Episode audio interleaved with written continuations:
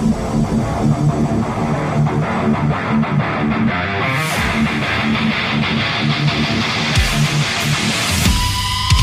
everybody, I'm Ken Pooch Van Druten. Along with me is Chris Rabold. What's going on, everybody? Hey, uh, we're up to episode 19. Um, sure are enjoying all this uh, comments and response to uh, everybody uh, joining, and and um, we're very very grateful that you guys have subscribed and, and are here with us. Um, we're enjoying kind of uh, get, trying to give back to the sound community. So thanks for being here. Absolutely. Uh, you know, I say it every time, but this is our escape too. It you is. know what I mean? Totally. I mean, uh, you know, this uh, this times that we're having right now in our industry are a tough time, and and uh, this is our time to you know talk about audio. Everybody talks about how they want to. You know, all I want to do is go back and just do a show, and and we're feeling that as well. But uh, at least with this, we're getting an opportunity to at least chat about audio. Um, Yeah. Which is uh, which is a good thing, but uh, hopefully, Never been a social commentary kind of guy on social media. Not social commentary, like I'm not going to get political, but the other day I was driving down the road and I heard some song on the radio by one of my clients. I fucking teared up, man. Like I did. I know. I feel like super sap saying that, but I don't mean I wasn't sitting there weeping, but it was like a grip the wheel kind of moment. And I'm just like, man, I was so tempted to like jump on some social media platform and be like, guys, I miss this shit so bad. Well, You definitely. I mean, uh, um, I think that's the kind of the overall thing out there. You know, of course, everyone is worried about um, financial insecurity, but I think the real deal is is that we all love what we do, and so um, uh, not being able to do what we love um, is you know takes a toll on us. So and we're starting to excuse me also we're starting to get our own little island as as an industry where the country's opening up but we're not opening up I know. You know I mean? so suddenly we're adrift on our own and it's kind of like hey no no no no no no we're not okay you know we're not going back to work with mask on at 20% capacity like we got a long way to go you know so I know. it's pretty intense. Not not to throw a bummer sort of spin on things to start, but just a, a real thing. I know everybody listening is going to agree. Like we're we're kind of you know cast adrift here at this point. No, know? for sure. I mean, I think um, you know part of a problem that we have is that we don't have a huge lobby. Um, there's not a bunch of people screaming, going, "Hey, what about all these guys?" You know, um, because. I, I mean, I heard a number the other day, which I think is true, that there are 12 million people that work in the live event industry. Now that includes, you know, everybody that's that's has to do with anything in the live event industry. But listen to it, 12 million of us are not working right now. I mean, that has to be it has to account for something. Like somebody has to stand up and say, "Hey, there's 12 million of us over here that aren't working." yeah. Um, so, but that's that's the irony though. Like we all, for whatever reason, decided to go off, join the circus, have this cool left of center lifestyle, and with it is we don't have representation. We don't have all these protection things. But we had this cool, and now suddenly it's like, oh shit, I could I could use that right now. Well, I know, I know, and you know, I mean, and along with that is we've talked about this in the past when we talked about, um, like even the last video we talked about contracts, and um, you know, we most of us work as independent contractors, and that works really well uh, when we're working. But when we run into something like this, there's no advocate for us. Yeah, it's true. Anyway, Good um, times, everybody. yeah, good times. Hang in there, guys. It's going to be okay. We are going to go back to work. Um, it's just uh, we don't really know when. Um, hopefully soon. Hopefully soon.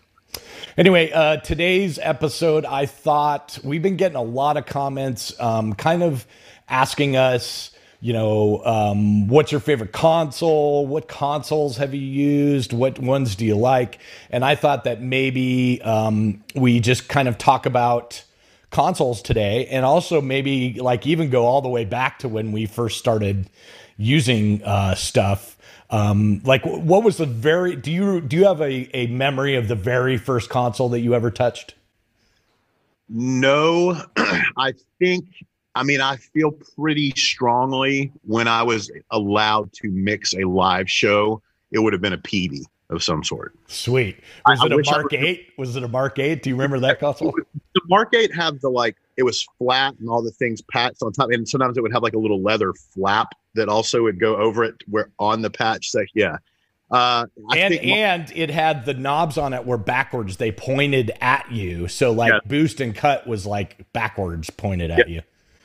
Yep, 8 was definitely. If it wasn't the first, it was an often used console. Uh, so awesome. I'm just gonna. I'm just gonna guess it was a Peavey of, of, of, some sort. Yeah, that's what right. About, you? What, what was your first? Do you remember? Um, well, I come from I come from being a recording engineer, so like you know, basically the first live sound console um, that I remember touching.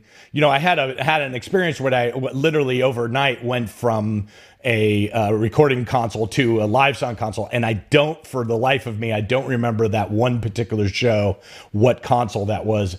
I'm guessing it was uh, a Midas, maybe an XL4. I'm not sure, but um, the first console that I really remember like using a bunch uh, was actually a Yamaha PM.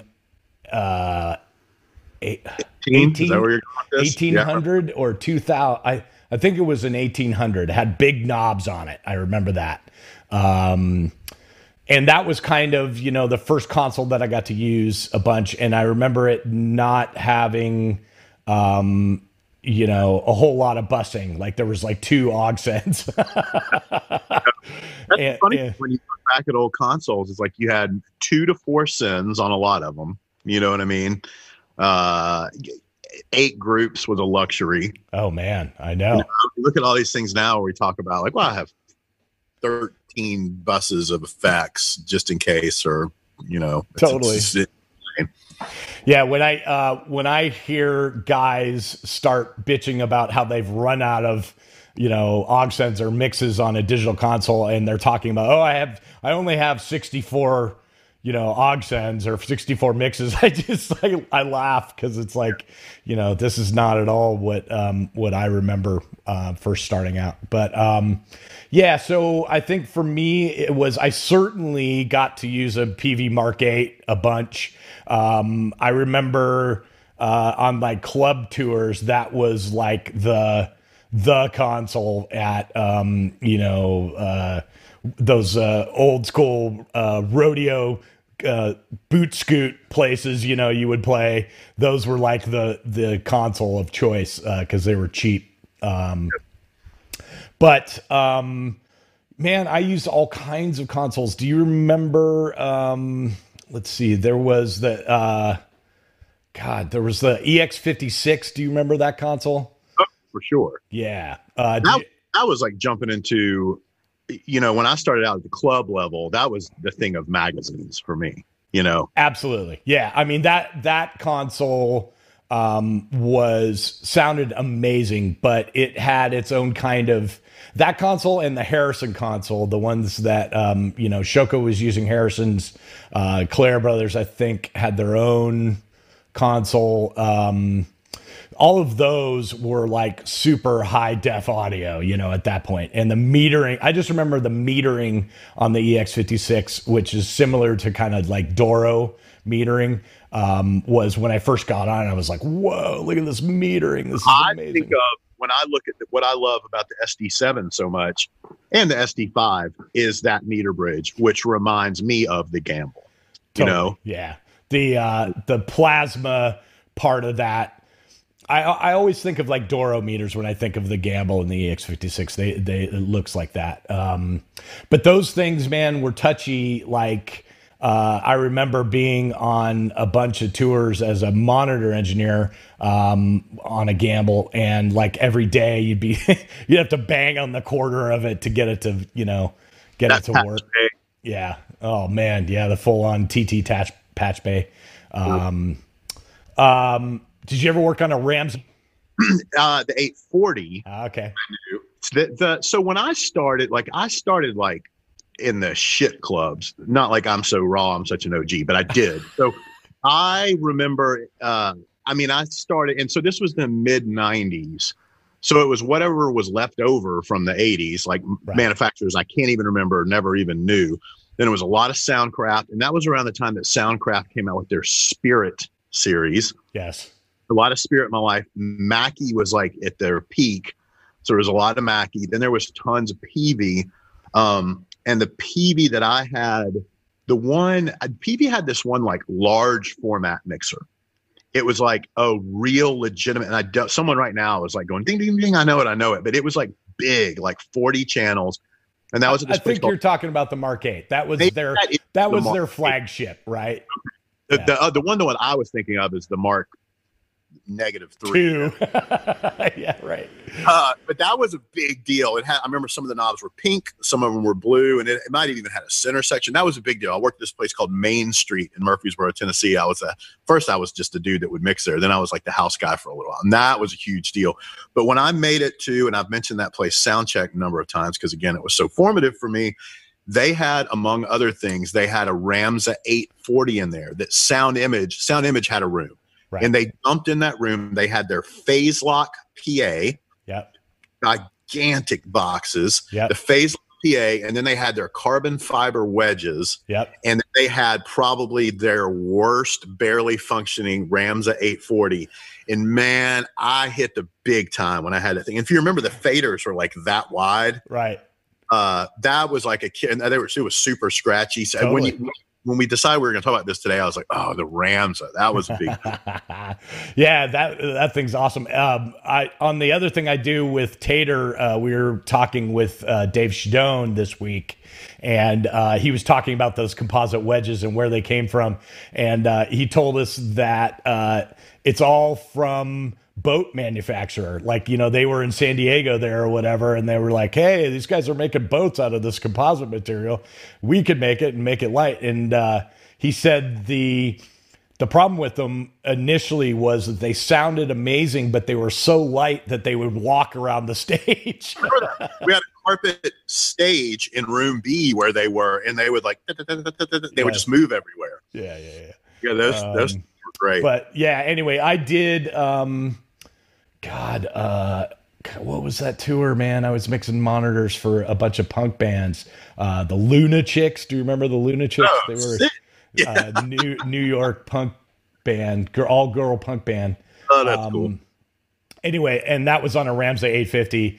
And uh, man, that console, you know, it's not that it sounded amazing. It didn't honestly, it wasn't the most amazing sounding console, but it was a workhorse. It always turned on. It always worked. Like you could dump it off the back of a truck and it would work. You know, it um, wasn't Ramsa tied in with Panasonic or something like that. I, I you know, I'm not. I, sure. I might be. I totally may have just made that up. But in my mind, there was always some tie-in with them. Yeah, and that console too was cool because it um aside from like that was something I had read about it truly was like very highly featured. Like there was a oh, lot yeah. of there was that was a that was a cool desk and its metering sucked it was all vu meter all VU. so like literally like when i was mixing a punk a girls new york city punk band it was literally like the song would start and it would just go Ink.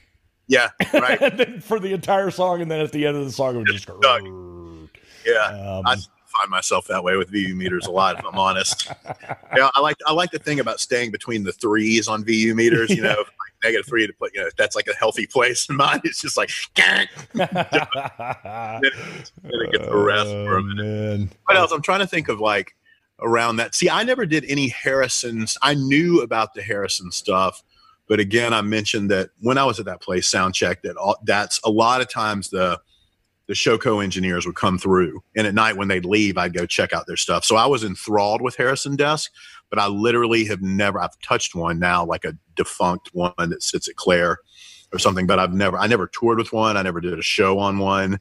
Um, Amazing sounding desks. I mean, you know, uh, I think we're about to get into the point that, uh, you know, I mixed on an XL4 for years. And so we'll talk about that console in a minute. And this, to me, the Harrison was from in my world was the desk that I used mostly prior to an XL4, um, and they sounded amazing and still do to this day. Um, they're a little bit clunky, like the connectors and all that kind of stuff were janky, um, and so keeping the thing running on the road was was hard. Um, but um, if you had a good guy that was maintaining stuff, um, then then it was fine. Um, but they, I just, I mean, even to this day, like if I were looking. I don't know, like if I were mixing Steely Dan or something, I would literally like be looking at maybe mixing on a, on a Harrison, even a, a, a recovered one, just because they sound so amazing. Uh, you know what? That's a good point, and this is something that I've often uh, I've made note of. You know, in all other facets of audio, as things age, sometimes things just become old and outdated, but then oftentimes things become vintage. In live sound, nothing is vintage. It's all just old and shitty. Like these top tier consoles we're talking, and I don't feel that that's the real deal. No. Like I feel like I, in fact, I contacted uh, Jim Gamble, just cold call, emailed him, uh, cold emailed him several years ago. Cold email, maybe, yeah, yeah, maybe ten years ago, and I was like, "Hey, man, would you rack a few channel strips for me?" You know, and uh and it just it never came about. But like i think about these old desks like we're starting to get it we're going to start talking about the midases and yeah yeah yeah. That was real that was cool. And like yeah some of those old things like i'm with you. I don't know that a um i don't know that a harrison wouldn't blow people away right now. Or what was it uh Paul Boothroyd did acdc i say recently i've lost all track of time it might have been five or ten years ago but he did one on a midas what was the precursor to the XL series? Was it a Pro? Yeah, I'm not. I don't know. You know what I'm talking about? The older ones. Yeah, yeah. He fairly recently, within the last decade, went out and did it, and I heard it, and it was amazing. Yeah, yeah, yeah. Well, I mean, you know, this this brings up the whole, you know, we've had this discussion before, analog versus digital, and you know, you put up an analog desk next to a digital desk, and you compare them, A, B them right next to each other most of the time you and I and others are going to go, yeah, I kind of like the analog desk. It sounds pretty good. Um, but it, it's all the benefits that you get from digital that has led us to this place. And nowadays, you know, the, most digital desks sound pretty amazing. But I think there is something to be said for older analog technology and including summing and the to me it's front end and summing right so the mic pre part of what an analog mic pre does and then what the summing what summing happens uh, in an analog situation is sometimes a better sound than what's going on in digital um, for sure so i think you know there is to me there is a place for it you know um, do you know hootsy jim huth uh, only the name. Who, who is he? What is he? He has uh, he mixed like um, Stone Temple Pilots forever. Right. Um, but but he still mixes to this day. He does. Um, God, I don't know. Uh, I think he was. It's a boy band, and uh, he mixes a lot of the Disney, Disney kind of artists. You know. Um.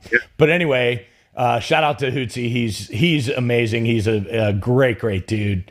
Um, but in his house, his coffee table in his house is a Harrison. Uh, ah, that's awesome. Yeah. Um, Some of those were very like aesthetically pleasing too. Again, going back to the gamble. I mean, that's about as good with the wood top and the. Yes. You know, that's a that's a good look, man. Yeah. I swear to God, we're gonna get there yeah. when we get to Digico.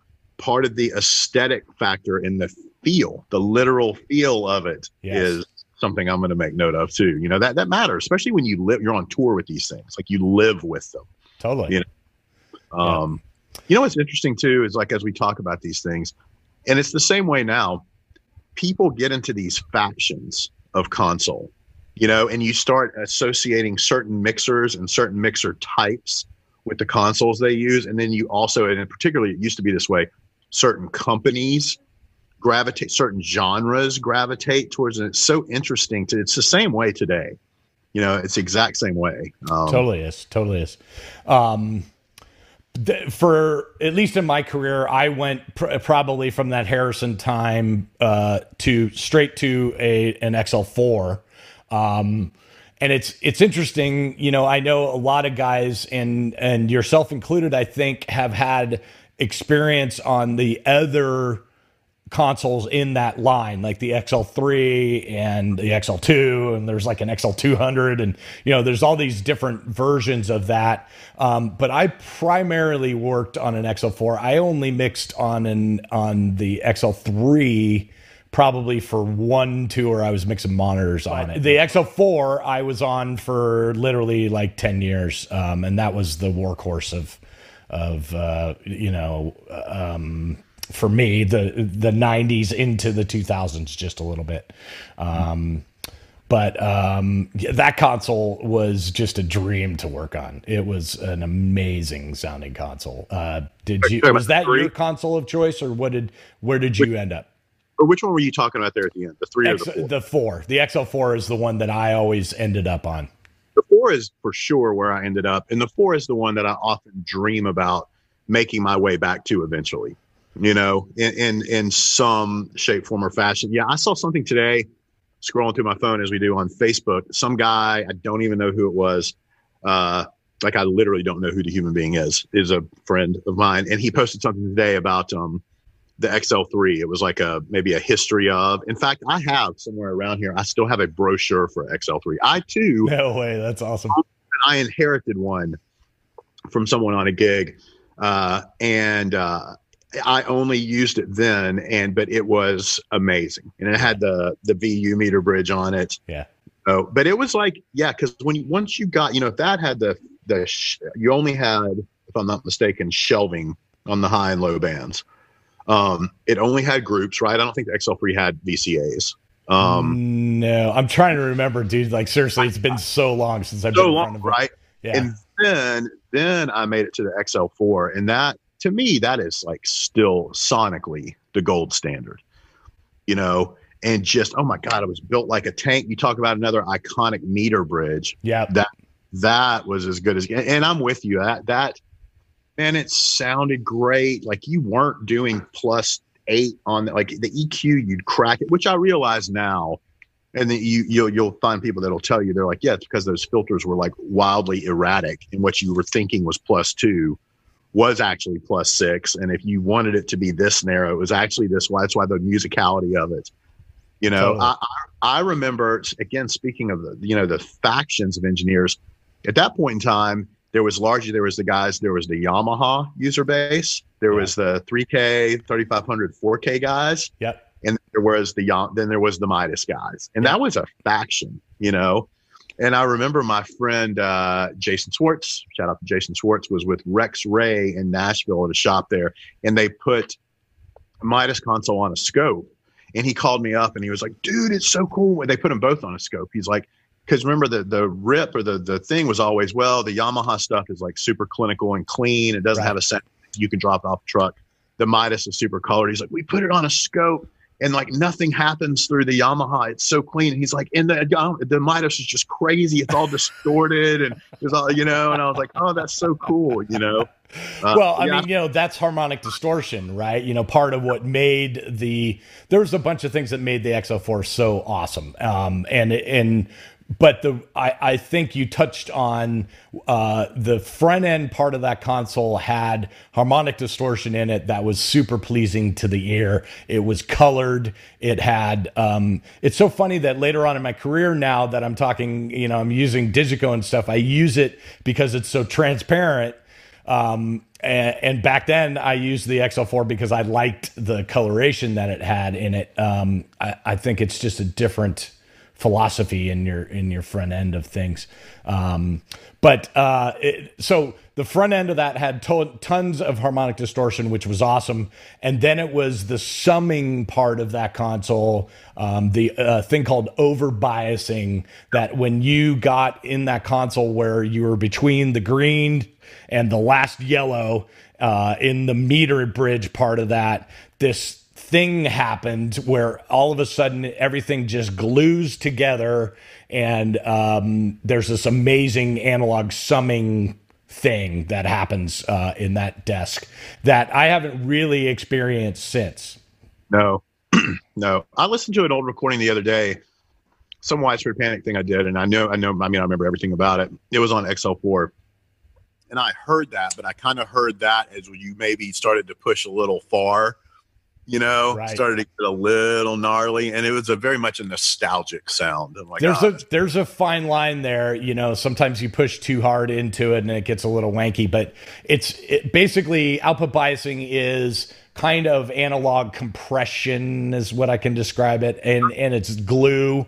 Um, and it's i think it's a lot of what you know people talk about is missing from digital summing um, and and therefore you know you have a lot of guys out there you know like toby francis he uses analog summing he makes stems out of a digital console puts it into um, you know analog uh, stuff and sums them because i he's chasing that is what he's chasing he's looking for that uh, thing that we experience with XL4s and, and similar consoles.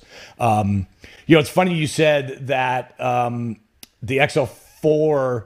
See, my opinion of the XL4 is it's amazing and it sounded great, but it wasn't the best sounding console. Like to me, you know, the either the Harrison or a little bit after the XL4, I ended up on the show console, which was an, an analog desk controlled by uh, kind of a digital scheme. Um, it was a it was a very interesting console.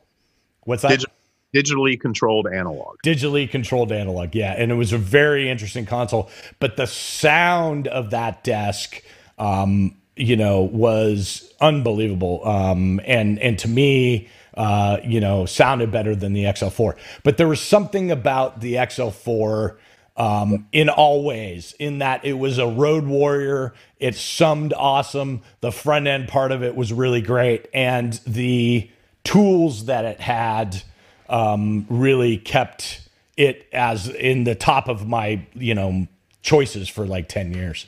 Um, you know, it had uh, some pretty janky automation in, in the uh, VCA section. Did you used to use that? Nah, and I did the whole. I, I never used it at all with the VCAs. Couldn't you get it where the input faders would also move, like they were black? I yeah. want to say there was like, yeah, I knew that you could automate the VCAs and the input faders, but that was basically it, right? Yeah, but almost everyone, uh, almost no one had any of the input channel ones. Uh, there was a lot of guys that had the the uh, the VCA ones. I used the VCA ones. Um, it not all the time, but if I like had a band that had some pretty drastic changes that I needed to have happen quickly, um, you know, I when I was mixing Limp Bizkit, um, they had a bunch of stuff where from song to song there was like a bunch of changes um, that I needed, and so I was using the automation part of that. And uh, I was in Amsterdam at uh, what's that theater in Amsterdam that everyone uh, is it the God. The Melkweg, or I don't know what the name of it I is. I can't remember. It's a, it's an iconic theater that everyone goes to. It's a two. It's a balcony, you know, and the whole thing. Yeah. Anyway, um, some dude three songs in chucks a forty oh, yeah. ounce beer and just I mean it barely misses my ear and lands right in the center of my desk and just explodes 40 ounces of beer across the whole console and the the first thing that broke as we were trying to grab you know towels and whatever was the automation of the VCA thing. And literally it was going like plus 12 minus 6 no. 13 jank. And it was you know i i just remember it was almost like a you know you wanted to duck from the audio that was like coming at you you know before you could reach over and mute the mute the pa um and uh i just remember it like totally destroyed the console and you know the production managers out there um and uh, he's just he's out there going, "What what's going on?" And I'm like, uh, "We don't." Yeah, it was Grattan. I love uh, it we we don't have a show, dude. That's it. The console's dead. Some dude threw a beer, and and that was it. They they played three songs, and um. Oh, you called it? Oh man, it would not work. It would not fire back up. It was destroyed. Um, the worst I ever had, I caught a beer. I caught several beers in the console from like you know like when you'd be at a club or a theater or something and that balcony's there and you're just like oh shit this is a bad idea of course yeah. i've caught some there but i caught and i watched it the whole way I remember being at Red Rocks. Actually, there's twice. Once in Ogden, Utah, at some arena, and then once at Red Rocks. I watched the beer come flying and it didn't hit the XL4. I had an XL4 with an XL3 sidecar, which was a killer combination, you know. Totally. And um, it hit the sidecar, and it was like just it just snap crackle pop. Oh. It didn't die. It just sat there and until it dried out, or I don't know what the hell happened. You know. Wow. We had to have a guy from Midas uh, came the next day, wherever we were traveling to the next day. He got there at seven in the morning. We dumped the console the first thing off the truck, and he spent the entire day with, you know, Q-tips and whatever he had to clean the fucking thing. And it took him all day long, but about five o'clock, he had the thing all cleaned up and ready to use again, uh, which I, well, I always thought was amazing. Um, you know something interesting before we move on to the next era of consoles um, and and I, I'm still kind of this way now. You know, I went again. I went from like club stuff to XL3, XL4.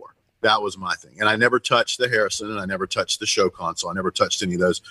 But even to this day, the industry standard, well, it's not necessarily the industry standard anymore, but with Yamaha desk, I was never, I mean, I, I like you, I use the 1800, the 2000, the whole series. I never t- have toured with a Yamaha desk. Really? And no, I've never. I just never worked with an act where I where I did, and like even in the more recent years, when the 5D became the goal, you know, the whatever yeah, it was yeah, the yeah. most common. Man, when I'd get on a like the most common thing out there was the days I needed the most help because it was just nothing I ever. I just never. I loved what I used, and I was never using it. So it was kind of interesting. Yamaha, as common as it is, has always been the one that I'm like, how do you do that again? You know, on the on, on those consoles. So it's funny. I did a uh, TV show in Los Angeles that was a kids variety show, um, and that was the console they had was a was a 3K. And so I spent I was there for a year and a half.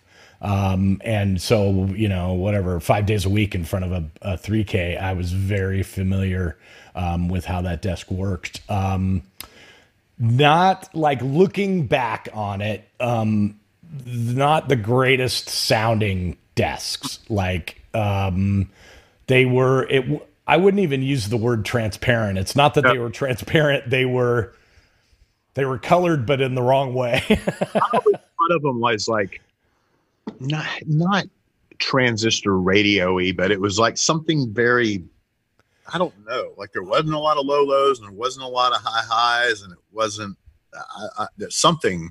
I think I, the way that I always described it for me was um, solid state versus tube. Like, yeah. you know, to me, a Yamaha desk sounded very solid state and very sterile and very, uh, you know, uh, whereas the the colored Midas XL4 desk sounded, you know, like a tube, you know, amp. Um, um, but yeah, so you know, I had a fair share of tours on a 3K and a 4K. Um, I I lost Yamaha after that. Um, I never myself did a. Actually, that's not true. I did. Um, 5K. Yeah, I did. No, I never used the 5K, but I did use the 5D, the digital, the first digital one. Um, I used for uh, System of a Down tour um, for it. It had just come out, and it was like the latest thing. And I think we were doing Ozzfest and that's what Greg Price was using, and so um, we wanted to be able to, you know, go from whatever use his console. Because that was you know when we get into digital consoles which is the next thing we're going to get into um, you know the initial sell of digital consoles was oh we only need one and you can bring your you know bring your file and it's we don't have to have you know four consoles in front of house um, which, as we know, turns out, yeah, turns out that's just not true. Um, so yeah, um, but yeah, I mean, and that was my kind of my Yamaha journey was you know 3K, 4K, and then um, a little bit into the 5D. Um, but as soon as Yamaha got into digital world, um, I found their um, their interface to be pretty clunky. Like I, it wasn't even about the sound so much. I was like, I could get around this and do whatever I need to do, but just like paging through stuff was really clunky. Uh, it, it was, you know, it was kind of intimidating because it was such a new platform, of course. but yeah, me too. There was just so many pages and uh, yeah, like like buried pages. You'd have to push a button to get through. I don't know. It just it never it never was intuitive to me. There were uh, so many other consoles that were felt very intuitive, um, but uh, yeah. Um, so uh, you know, I've had my fair share of shows on it, um, but uh, haven't used it too much. Um, what's weird about that is that you know uh, when they started making like the CL series and like the latest versions of stuff. In fact, I think today or yesterday they came out with a PM5, um, which is their latest version of of excellence. Um, I've only had limited experiences on those, but I I know that their sound improvement is incredible. Like, you know, the difference between a 5D, that generation of digital for them, and the new CL and larger series is night and day, right? What's your experience? For sure. In fact, I just saw, I didn't see the new console, but I did see a post, excuse me, where they've released they, the, their current flagship offerings, which is the what the the PM10. What is it? The revised. the Rivage and the PM10, I guess, or whatever. But this is their new. This is the latest thing. Like you know, how Digico just released 338 or whatever. This is their answer to that. Right. What is the one? It's not the. Is it the 10? I can't remember. Whatever their current flagship offering is. I can't remember the numbering scheme. Toby mixed on one. You know what I'm talking about. I know what you're talking about. There's like I think there's a 10 and a 7. I think it's the 10. I did. Uh, my, the quick answer reply is yes. You're 100 percent correct. It sounds phenomenal. I did um this gig at NAMM for Yamaha a couple years ago, and I had a few days in the shop. I prepped it there. I learned how to use it, and then we had one day of rehearsals, and it was like with this big, like 50 piece orchestra, and then all these different bands would come and go, and this and that, and um, it was awesome. Like like awesome, awesome. Everything that I'd heard, which I wasn't skeptical of because it was all the right people and a lot of old Midas people, a, lot of old Midas users were touting its benefits. Right. So I knew it was pretty good. It was phenomenal. Um, but I walked away from it thinking, I was like, it's great, but my excuse for maybe never carrying forward with it was a lot of my shows required more inputs than it was capable of. And I saw a post today that you can now do 288 or something like that yeah. inputs. Shit, there goes that excuse. it, it's all the neat modeling. It's all the silk right functionality and the transformer stuff and everything but it, it is a phenomenal sounding platform i have used it a couple of times um, you know it's funny my first experience of that when they first released that flagship console i think it's the pm10 i think you're right um, tater and i were doing a uh, what were we doing i can't remember what band it was but um, we were going somewhere where it was going to be a video shoot. Okay. And Yamaha had made some sort of, I think it was Linkin Park because we were going to do some video shoot and Yamaha had made some sort of deal with the video provider, whoever it was. I think it was one of those things like where it was at Apple or whatever. And there, so all these corporate people had made all these kind of deals, including Yamaha. And so they weren't going to let us bring our board groups.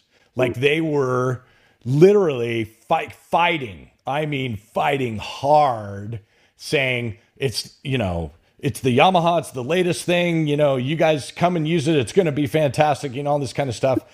Point brief aside on a gig like that. The, the the point is not whether it's it's it's the point is yeah I'm already dialed in with my top tier client on this desk. That's know? absolutely it. and that was our argument. Like, listen, we have spent I've spent three years creating this file, and now mm-hmm. you're expecting me to show up and just dial and smile on this you know thing, and I, get where they were coming from. And this is not only Yamaha. I've heard about this happening, you know, other manufacturers trying to make that happen.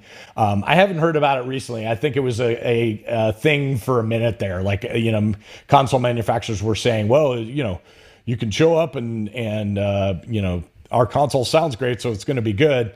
Um, but I mean, if you don't learn anything from us on this stuff, learn how much time and energy Chris and I spend on creating a file for an act. I mean, hours every single day chipping away at it to make it better. So now you're asking me to show up somewhere and just be like, you know, oh yeah, I can just dial and smile, which I could have, you know, but it's going to be nowhere near what the band is used to expecting and deserving and deserving. Um, but what anyway, the the I tell you that whole story because what it did was, uh, you know, of course, in the fight over it, they were like, "Well, you need to come to."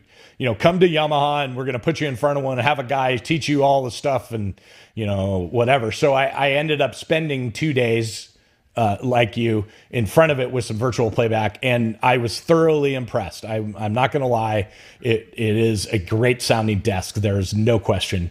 Um, guys that I trust and admire use it. Toby Francis uses it. Um, you know, I can't think of someone else right now, but there are you know heavy hitters that are using those desks. Uh, and they do sound amazing. There's no question. What I did notice about it was that it still kind of was clunky. It still had clunky interface that is left over from their initial 5D thing. There is, and and I was thinking when we were talking, there are other people that are, as they hear us talk, they would say, "No, there's no desk that I can get to more quicker," because on the surface, surface, it does have it all right there. It's just when you have to start going into the menu, yes, that it goes. So I'm with you, and this just goes to show it's whatever you're used to as well. Yeah, you know? I mean, totally. So as we're getting into the uh, the later desks here and the ones closer to what's available today, um, I think it's a lot like speakers. What we were discussing, you know, it's really like what flavor do you like? Um, what are the options about something that you like? Um, and now it is what am I the fastest on? You know, because um, that's it. Sorry to interrupt, but no, I am wildly intrigued by, and, and I've said it on here a hundred times. I say it in magazines and stuff all the time. Uh, I also just stab myself in the hand with a pen. The um, I am. Do you need a band-aid? You're right. That's it. Uh, I'm wildly intrigued by a number of consoles, but when push comes to shove, and I need to get results really, really fast, I just it's not being uh, timid. I just I need to go with what I know works quicker, and then then I keep going. Okay, maybe next time I'll do that maybe next time I'll do that on these other platforms. Yamaha being one of them. That experience I had at NAMM was so positive that I just I can't shake my curiosity on it. But if if we all get a call tomorrow to finally go back to work, I know what's going in front of me. You know what I mean? a PV Mark Eight. Mark Eight, by God.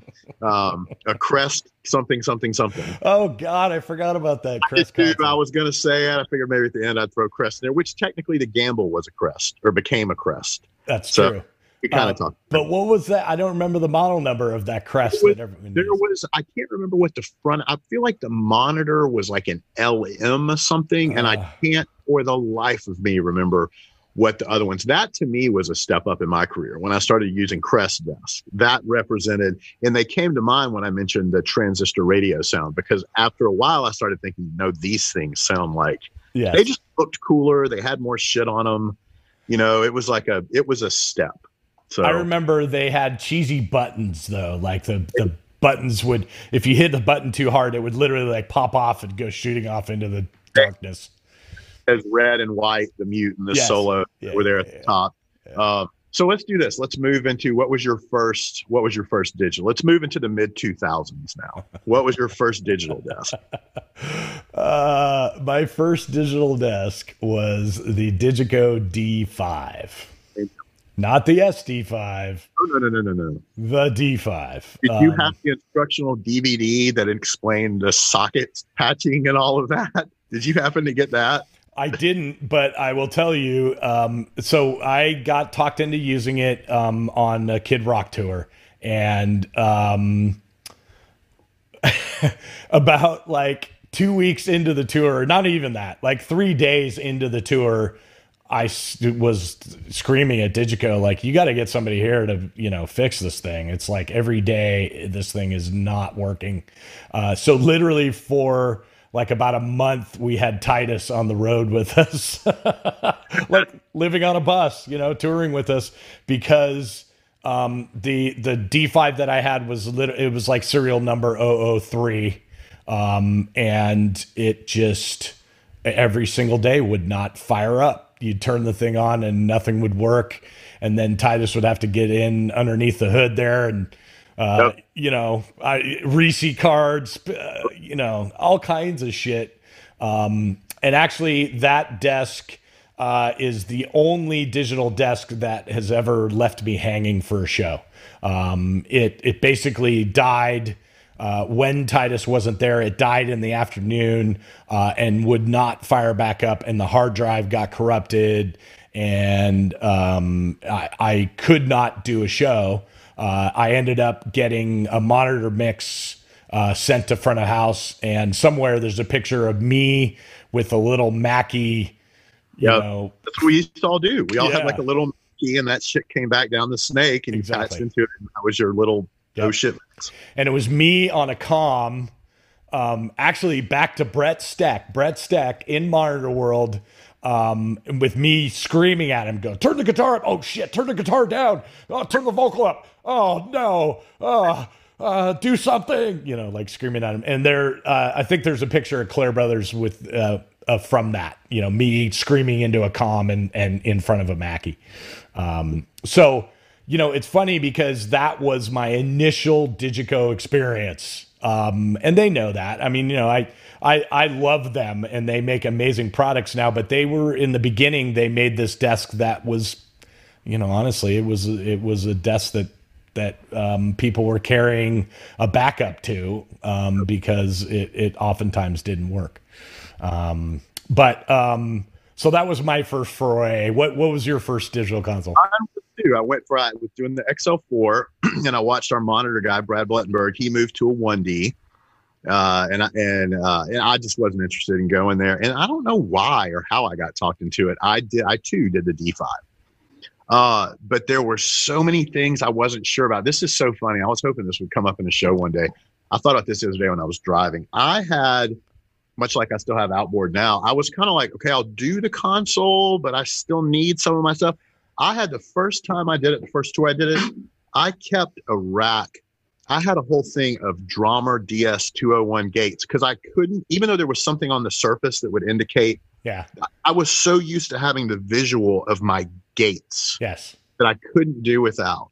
So that was my first. And uh, we, we mentioned. Uh, you mentioned something earlier about like what's intuitive what are you fast on this or that i've always felt i've always said i've said this for years if you can lean over you can use a digico like it's very much that same thing like it's all it, like the, the way the channel strips like it's just all and they've always been that way it's very intuitive very so, intuitive yeah that's true and I, I remember we took for my virtual playback when i went up to the eighth day shop i took a bunch of da 78s and we nice. patched those in to try to get me to get me going. So that was the first one. And I too, I didn't have one die to where I couldn't do a show, but I had one that froze. I remember I was at it was the fortunately it was the encore. We were at the Chicago Theater, and it just completely locked up. I've had it do that a couple times. And, and it was like fortunately the lead, this is back. I didn't do snapshots and I used to just mute and unmute th- everything manually, all across the desk, all the percussion, all the, I mean, whatever was going on. And with the vocals, I would do that. And I remember it left a few of the guys muted. And I remember I just sat down on the road case behind me. We had like two songs to go, and I was just like, you know, and we did the show that way. So that was my first. So the Digico, I went to Digico D5, and then I quickly, I'll go ahead and scoot us down the road a little bit. Yeah, yeah. Then I quickly became interested in the Digidesign offering, which I, I know you did as well. Obviously, you own them. But um, and I went there to the big ass D show. I think I was there by 2006. I think I was only on the D5 for like a year. And while I love that desk, and we could go on with that one for a long time, even despite all of its shortcomings. I, again, you, we've said it on the show a number of times, amazing results. Um, I did not have a very swift like I remember the the thing that I explained it as after the first show I ever mixed on it. It was some shed. I said it was like I could see a glass, a cup that I wanted to pick up, but I every time I went for it, it would just slip out of my hand. like I couldn't. I just was so slow, and I was so mad. Oh. You know.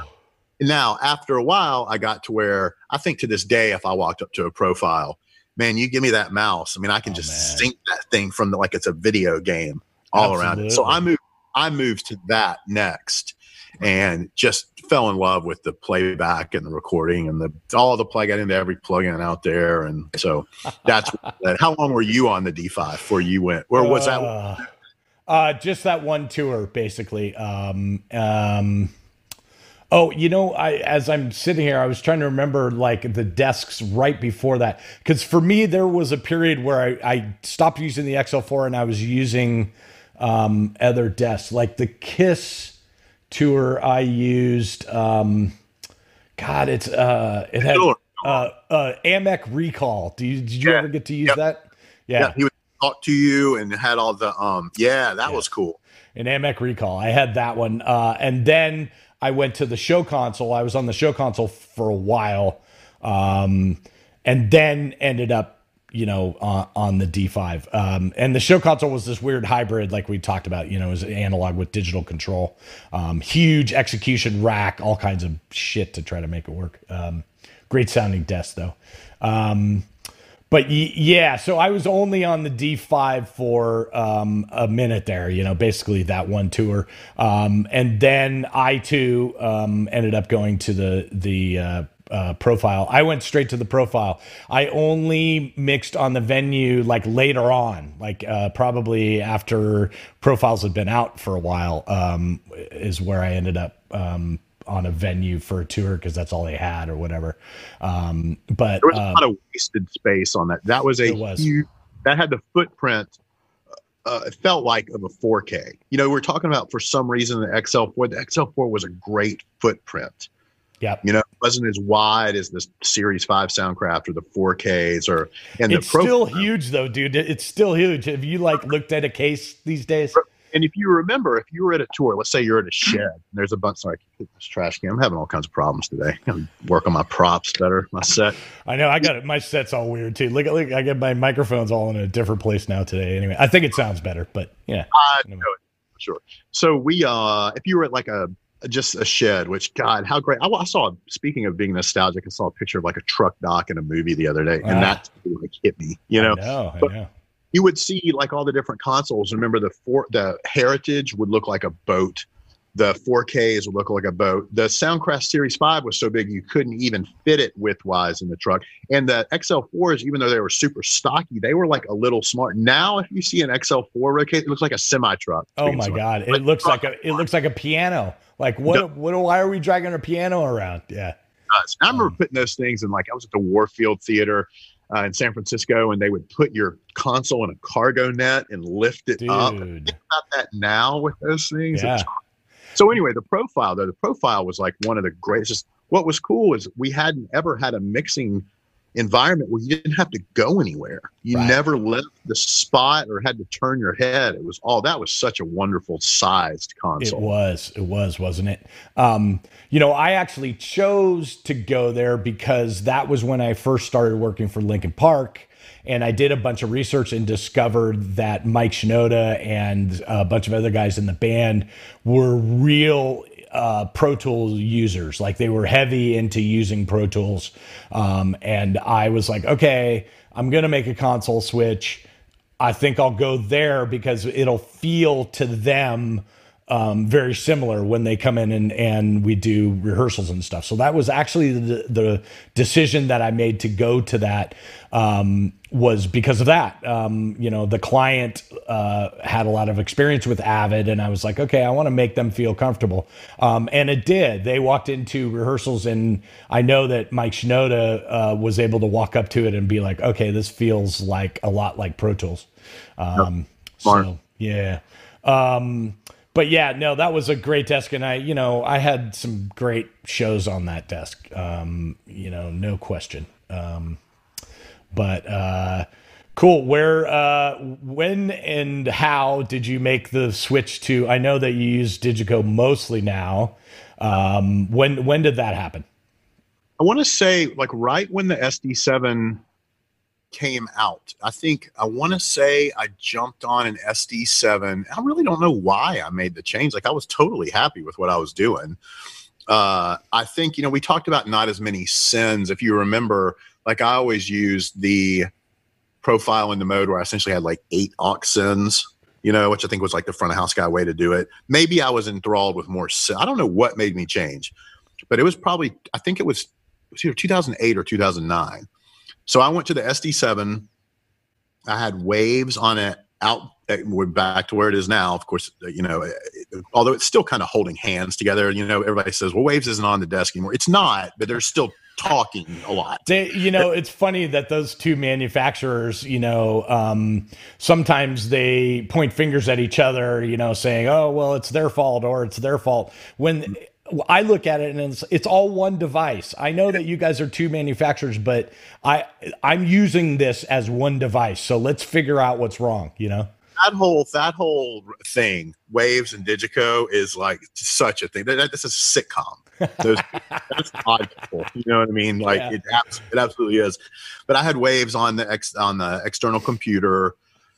Uh I'm sure I had a little bit of outboard gear with it, but I went there and I actually, at a certain point, I went back for a little while. I think, well, to be honest with you, I think it was a lot of waves, Digico. Like, here's the thing with Digico they are so incredible, they are so forward thinking, they are so. They are like the one manufacturer out there that they are a live sound man. They know our wants and needs. That a lot of times they would get ahead of themselves you know and and i have I, again they've heard me say this all the time you know but there was this feeling for me for a while. I was like god i just feel like it's in perpetual beta. Like yes. it's so far ahead of itself yeah. that sometimes i was like i don't know if i want the new release. And all that still burned in me to this day like updates. I let stuff sit before i jump on it. So i I, I think, I that's a good idea in any digital format, by the way, out there, guys. You know, I know that the tendency for everyone is to, I want the latest shit, but I am the guy that kind of sits and waits to see what happens. Absolutely. And I would say this to anyone listening too, you know, of course, do whatever you want, but like if I start a tour, if it's a two year tour, it would take a lot for me to update that session, that console. Never, ever, ever. I, you know, the only, I can't, I can't think of an example where I've had to do any sort of updating. I, I, had to. I had a modern, a very recent Digico Waves fiasco, which it necessitated that I do it. So I was already in the middle of a disaster, and then I had to like bring on this. Yeah. So I think I had. Some, I think I loved it, but I had some weird things, and then I went back. I think I missed my plugins, other than Waves. So I went back to uh, Avid at that time for a little while, and then I got to the point you and I have talked about it a lot uh, and are often, you know, referencing this. I got to the point where my input capabilities, but then my input needs were so great I couldn't do it on the. So I, I was essentially I needed to go back to Digico SD7. Yeah.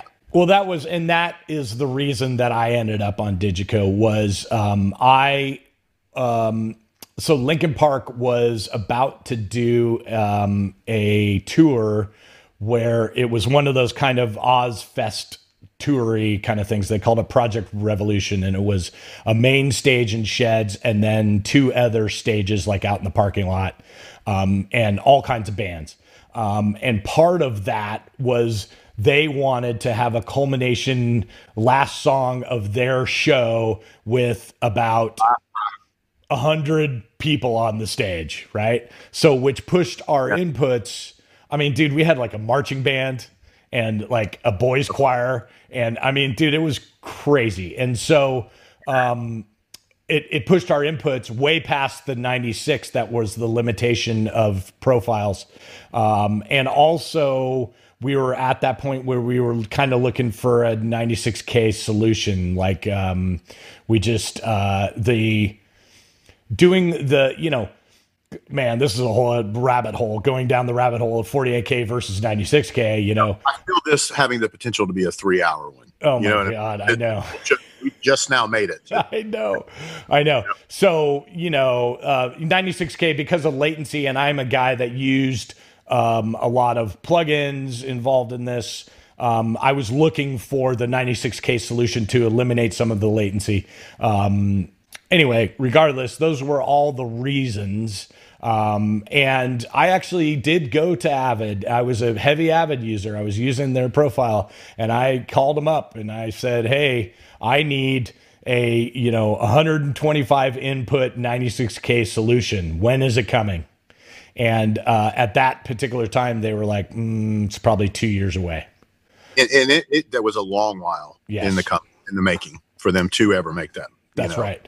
Um, and you know, I mean, they ended up with a product that's really great. The S6L is is a great console, um, but there was a minute there where the profiles and the D show was kind of like going out. Um, and they, it's where they should have been able to pick it up with the S6, and they didn't. There was a, a year and a half or so uh, where they kind of had this weird time. Um, and I think it, it had to do with, you know, Avid Digidesign was going through restructuring, blah, blah, blah, blah, blah. And But- they did the thing a lot of manufacturers do where that, that if they started releasing all the, they started going down the ladder. They started releasing all the, you know, the SC48s and then it, then they were busy doing that, Yeah. you know. for sure.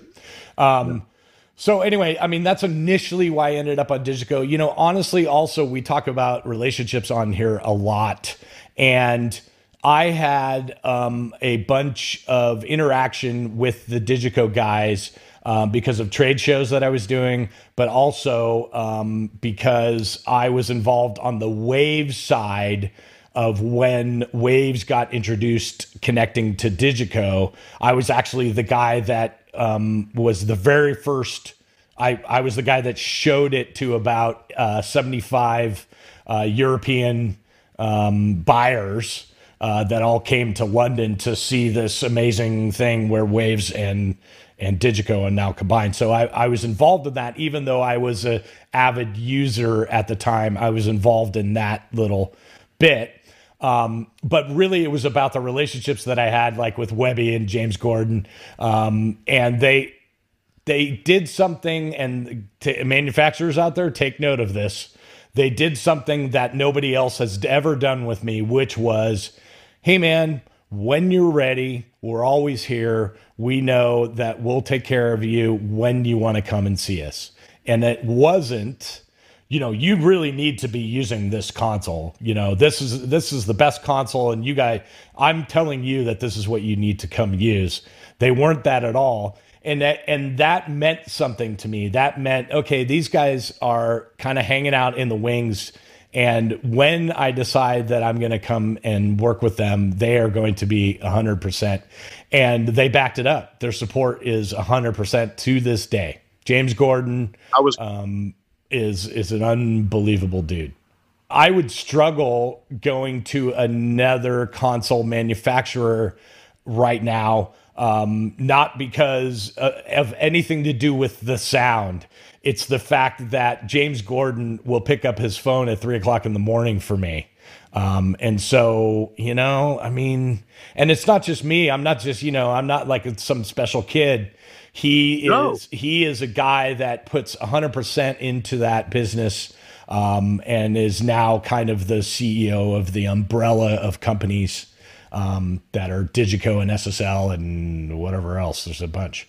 Um, Anyway, um, so shout out to Digico. You know, it. My point to all this is when we're talking about these top tier consoles, we truly are talking about taste uh, just like with speakers. Um, but what matters to me is the support and the relationships. Yeah, I said it when you were talking. I thought about. I started thinking about James, and I mentioned that Digico. I, I think they are just like I'm thinking of whoever else is out there. You know, Avid has interest elsewhere, and, and I I'm still I you know this and us talking. I'm so God I want to somehow use the Avid again. I really do, but there's certain reasons that keep me from it. Um, uh, Yamaha has Yamaha builds jet skis. Like there's, you know, SSL has their pedigree in the studio world. There's a Digico is us. They they are us. I realize the soundtracks and the now they have interest elsewhere, but Digico is us all the way to the guy at the top.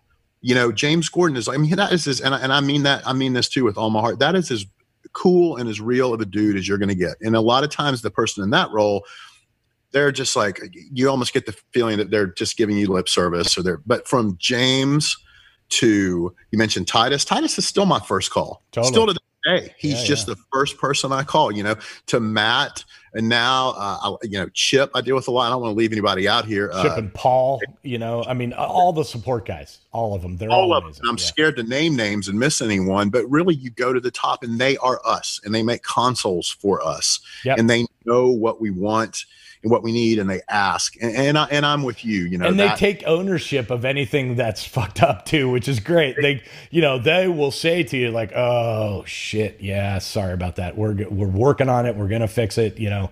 Um, yep they they to me they're honest. They're no bullshit company. Um, so you know that's a lot of the reasons why i use them i mean i don't want to make this a digico ad and i know that both you and i are digico users so you know that's why we talk about them so well. Um, and and and just like speakers um, you know we remember we were talking D&B the other day. It's like you might have gone out and gone to a tour with the GSL and been like, "Oh man, this is like they've fixed everything. It's amazing," you know. And that's probably I would feel that same way by going and using an SSL.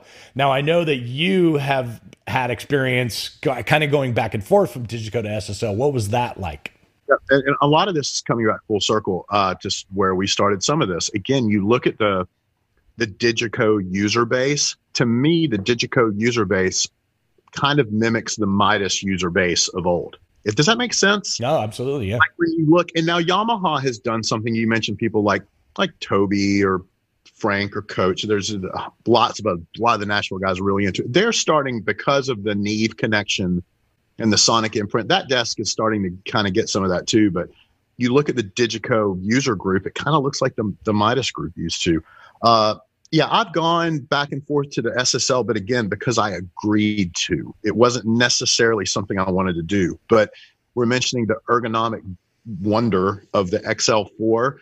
To me, the SD7 still to this day, I, it feels like an adult console, grown up piece of gear. And I'll say this to manufacturers: you say you don't want to sound like a Digico ad. Of course, we don't want to. And the beauty of where we are and all this right now is like it's just us. We don't have any. We're not beholden to say anything to anyone no, about, no, yeah. anyone. So um, the with the Digico, I'll say this other manufacturers, so many dig- digital desks now that sound awesome. They feel like fucking toys.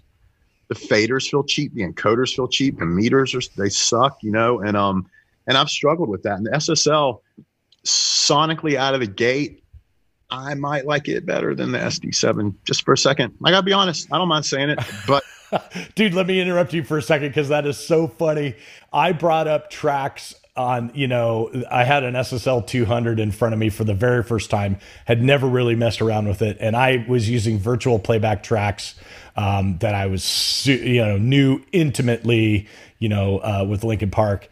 And I literally got mad for a second because I was like, shit, like this sounds better, I think just initial bringing things up, you know, like no plugins, no nothing or whatever. I brought my virtual playback tracks up and went, Are you kidding me? and then, you know, it used to be Digico was just blowing everyone out of the water. And now Yamaha stepped up their game.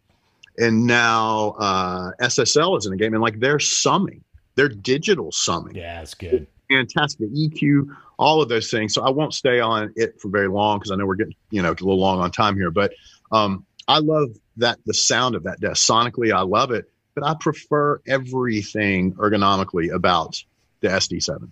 You know, I agree. Just, it's all the it's all the bells and whistles and ergonomics and uh, snapshots and you know as I got deeper, that was what I was going to tell you was my initial reaction was like, oh wait a minute, maybe this does sound better. But then as I dug into it, I was like, ooh, I don't like this so much, or you know, like. um the uh, I'm just trying to remember some of the things, but I I noticed things right away. I can tell you a million of them. You turn one knob and the threshold moves this way. You turn the other knob doing the same thing, but turning the knob that way moves the threshold. That's There's, it. Yes, I did notice that. And also, and, and I've been uh, quoted as saying this before, the, you know, one of the its greatest strengths is the fact that you can do ev- everything five different ways. The problem is it doesn't have a very like there's not a like just default way in everyone's head of doing it one way and i'll end up with these like hybrid workflows that i'd prefer to not have you know, I, that's totally what I discovered. Yeah, you and I talk are talking a lot about the SD7. Of course, the Digico platform as a whole is fantastic, but I, I, will say the SD7 with that meter bridge, with that extra set of 12 faders, put all your extra shit on. The way it feels, if I want to kick my feet up on that motherfucker, the way it feels, yeah. like it's going to fall apart, you know. So uh, and, and and then going back to them, who they are as people and as a company. I just it's hard. To, I've been thinking a lot about that during this downtime too. You know, because I have all these. You know, me, and my brain's just like yeah, and I want to do all these things. I'm like, man, why don't you just shut up and stay right where you are? Because it's, it's where you need to be. And you know, I I just I, I dig it, and especially now that they've really upped the ante with the quantum things, spike, spice rack, and all this. Yeah, it's, spice rack and mustard are pretty amazing. Um, yeah. Yeah, I know we're getting long on time. I can think of things I dislike about the Digicode too.